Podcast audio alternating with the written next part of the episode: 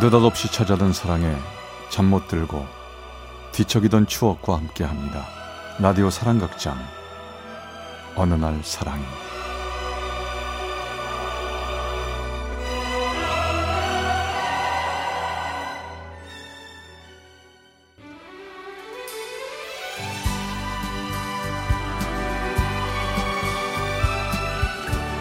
어느 날 사랑이 제 124화 달빛 소나타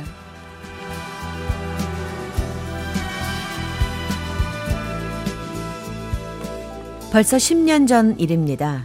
저는 대학을 졸업하고 직장에 취직을 했습니다.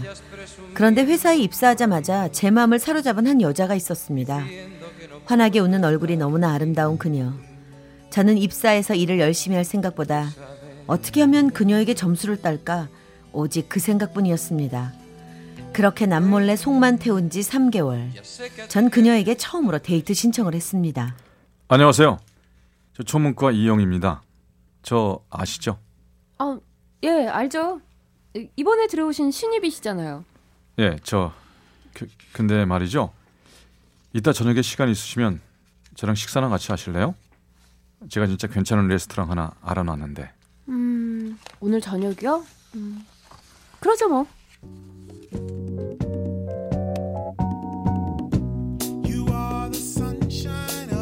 전 의외로 흔쾌히 오, 오케이를 해주는 그녀가 너무나도 고마웠습니다. 늘 꿈꿔왔던 그녀와의 첫 데이트. 잔뜩 긴장한 채로 그녀와 밥을 먹었습니다. 무슨 말을 했는지, 무슨 음식을 먹었는지 전 하나도 기억이 나질 않더군요. 그렇게 음식을 먹고 계산을 막 하려는데 아니 글쎄 주머니에 지갑이 없지 뭡니까? 너무 당황한 탓에 깜빡하고 지갑을 회사에 놓고 온 거였습니다. 어쩔 줄 몰라 하는 저를 보면서 그녀는 손수건 속에 다섯 곳이 돈을 넣어 제 쪽으로 밀어주며 이러더군요. 남자가 돈 없다고 당황하면 큰일 못해요. 나중에 꼭 갚으세요. 하나에서부터 열까지 정말 하나도 안 이쁜 게 없더군요. 돈을 갚는다는 핑계로 전 바로 그 다음 주 또 데이트 신청을 했습니다. 하지만 그 자리에서 전 뜻밖의 얘기를 들었죠. 저 미안해요, 용희 씨. 용희 씨 좋은 사람이라는 거, 음, 참 괜찮은 분이라는 거 알아요. 근데 사실 저 오래전부터 결혼 약속한 사람이 있어요. 정말 미안해요, 용희 씨. He deals the cards as a meditation. And those he plays never suspect. 그랬습니다. 그녀에겐 아주 오래된 애인이 있었던 겁니다. 그녀는 조만간 결혼을 하게 될 거라며 담담하게 제 마음을 받아주지 못해 미안하다고 하더군요. 하지만 전 쉽게 포기가 되질 않았습니다. 사랑이란 게 시작은 아주 쉽게 오지만 그 끝은 결코 쉬운 게 아닌 것 같더군요. 그래서 전 며칠을 고민한 끝에 그녀를 다시 찾아갔습니다. 지현 씨, 제가 이러면 이럴수록 지현 씨가 귀찮아 하실 거라는 거 알아요. 하지만 저요. 그냥 기다릴게요.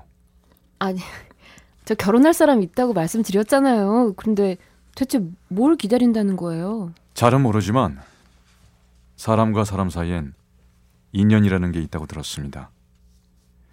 그분과 지현 씨가 정말 인연이라면 정말 결혼까지 가신다면 그때 포기할게요.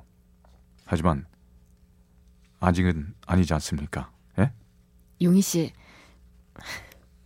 아니, 사람 힘들게 왜 자꾸 이래요? 솔직히 만약 그 사람보다 용희 씨를 먼저 만났다면 뭐 아마 저도 용희 씨랑 사귀었을지도 몰라요. 근데 아니잖아요. 그러니까 제발 그만하세요. 아니요. 전 기다리겠습니다. 만약 지연 씨 인연이 정말 그 사람이라면 포기할게요. 하지만 지연 씨 인연이 바로 저일 수도 있잖아요. Sunshine on my shoulders makes me happy. 지금 생각해 보면 참 막무가내였던 것 같습니다. 하지만 그건 제 진심이었습니다. 그렇게 그녀 옆에서 기다리기를 1년, 2년, 3년. 시간이 지날수록 점점 더 그녀는 지쳐가더군요. 조만간 한다던 그 결혼은 3년이 지나도록 아무 소식이 없었고 그녀의 모습은 눈에 띄게 초췌해졌습니다. 그러던 중 2006년 가을 오매불망 그녀만을 생각하던 저는 슬슬 노총각 대열로 들어서고 있었습니다. 때마침 추석이라 온 친척이 우리 집에 모였었죠. 아따, 용이 너는 대체 언제 결혼할겨? 너희 작은아버지 아들 윤민이 알지? 니랑 동갑인데 윤민이 아들은 내년에 초등학교 입학한다잖아. 니는 지금 뭐 하는 겨, 시방? 아이, 숙모. 요즘 남자 나이 서른셋 많은 거 아니에요. 아이고 안 많기는 뭐가 안 많어 네 나이에 너희 아버지는 벌써 애를 셋이나 낳았구먼 결국 전 빗발치는 친척들의 잔소리에 도저히 견디질 못하고 슬쩍 집을 빠져나왔고 저도 모르게 제 발길은 그녀가 사는 동네 놀이터 쪽으로 향하고 있었습니다. 그런데 놀이터에 가보니 누군가 그네에 멍하니 홀로 앉아 있더군요. 자세히 보니 그건 바로 그녀였습니다. 순간 전 제 눈을 의심했지요. 하지만 분명 그녀였습니다. 그녀는 누군가에게 전화를 하려고 휴대폰 버튼을 눌렀다가 다시 끊고 또 누르려다 그만두고를 몇 번이나 반복하다 마침내 용기를 내어 버튼을 누르는 것 같았습니다. 아마도 그 남자에게 전화를 하는 것 같더군요. 순간 전 얼굴도 모르는 그 남자가 참 부러웠습니다. 그렇게 서글픈 마음에 돌아서 가려는데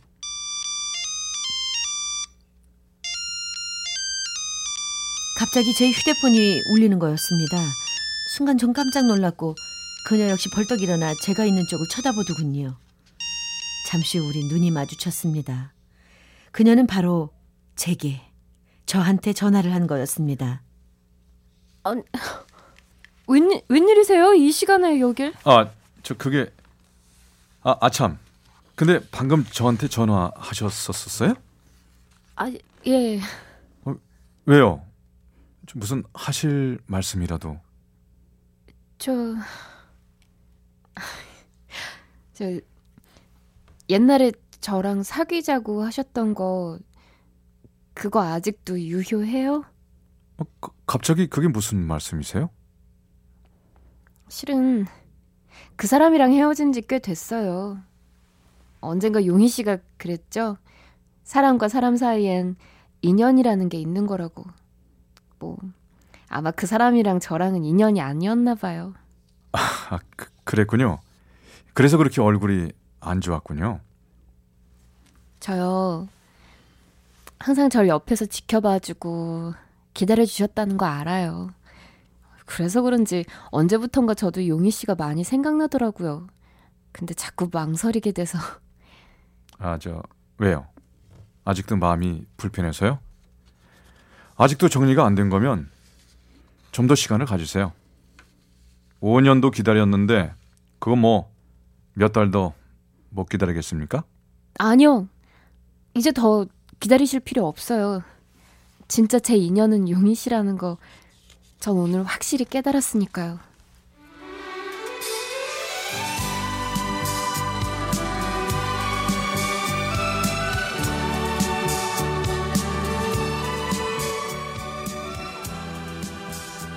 그랬습니다. 나중에 얘기를 들어보니 그녀도 바로 그날 온 가족이 다 모인 추석날 밤 이런저런 가족들의 얘기들이 너무나 괴로워서 놀이터로 도망 나와 있었던 겁니다. 그렇게 우리 두 사람은 추석날 밤에 둥그런 보름달 아래서 다시 만났습니다. 그날 우린 꼭 잡은 손을 3시간 동안이나 놓지 않았습니다. 그리고 그해 11월 우린 결혼을 했고 귀여운 아들을 둘씩이나 낳고 잘 살고 있답니다. 사람과 사람 사이의 진짜 인연은 분명 따로 있는 법인가 봅니다.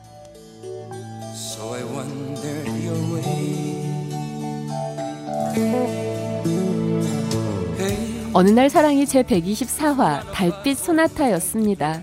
경기도 수원시 영통구 이효희 씨 사연이었습니다.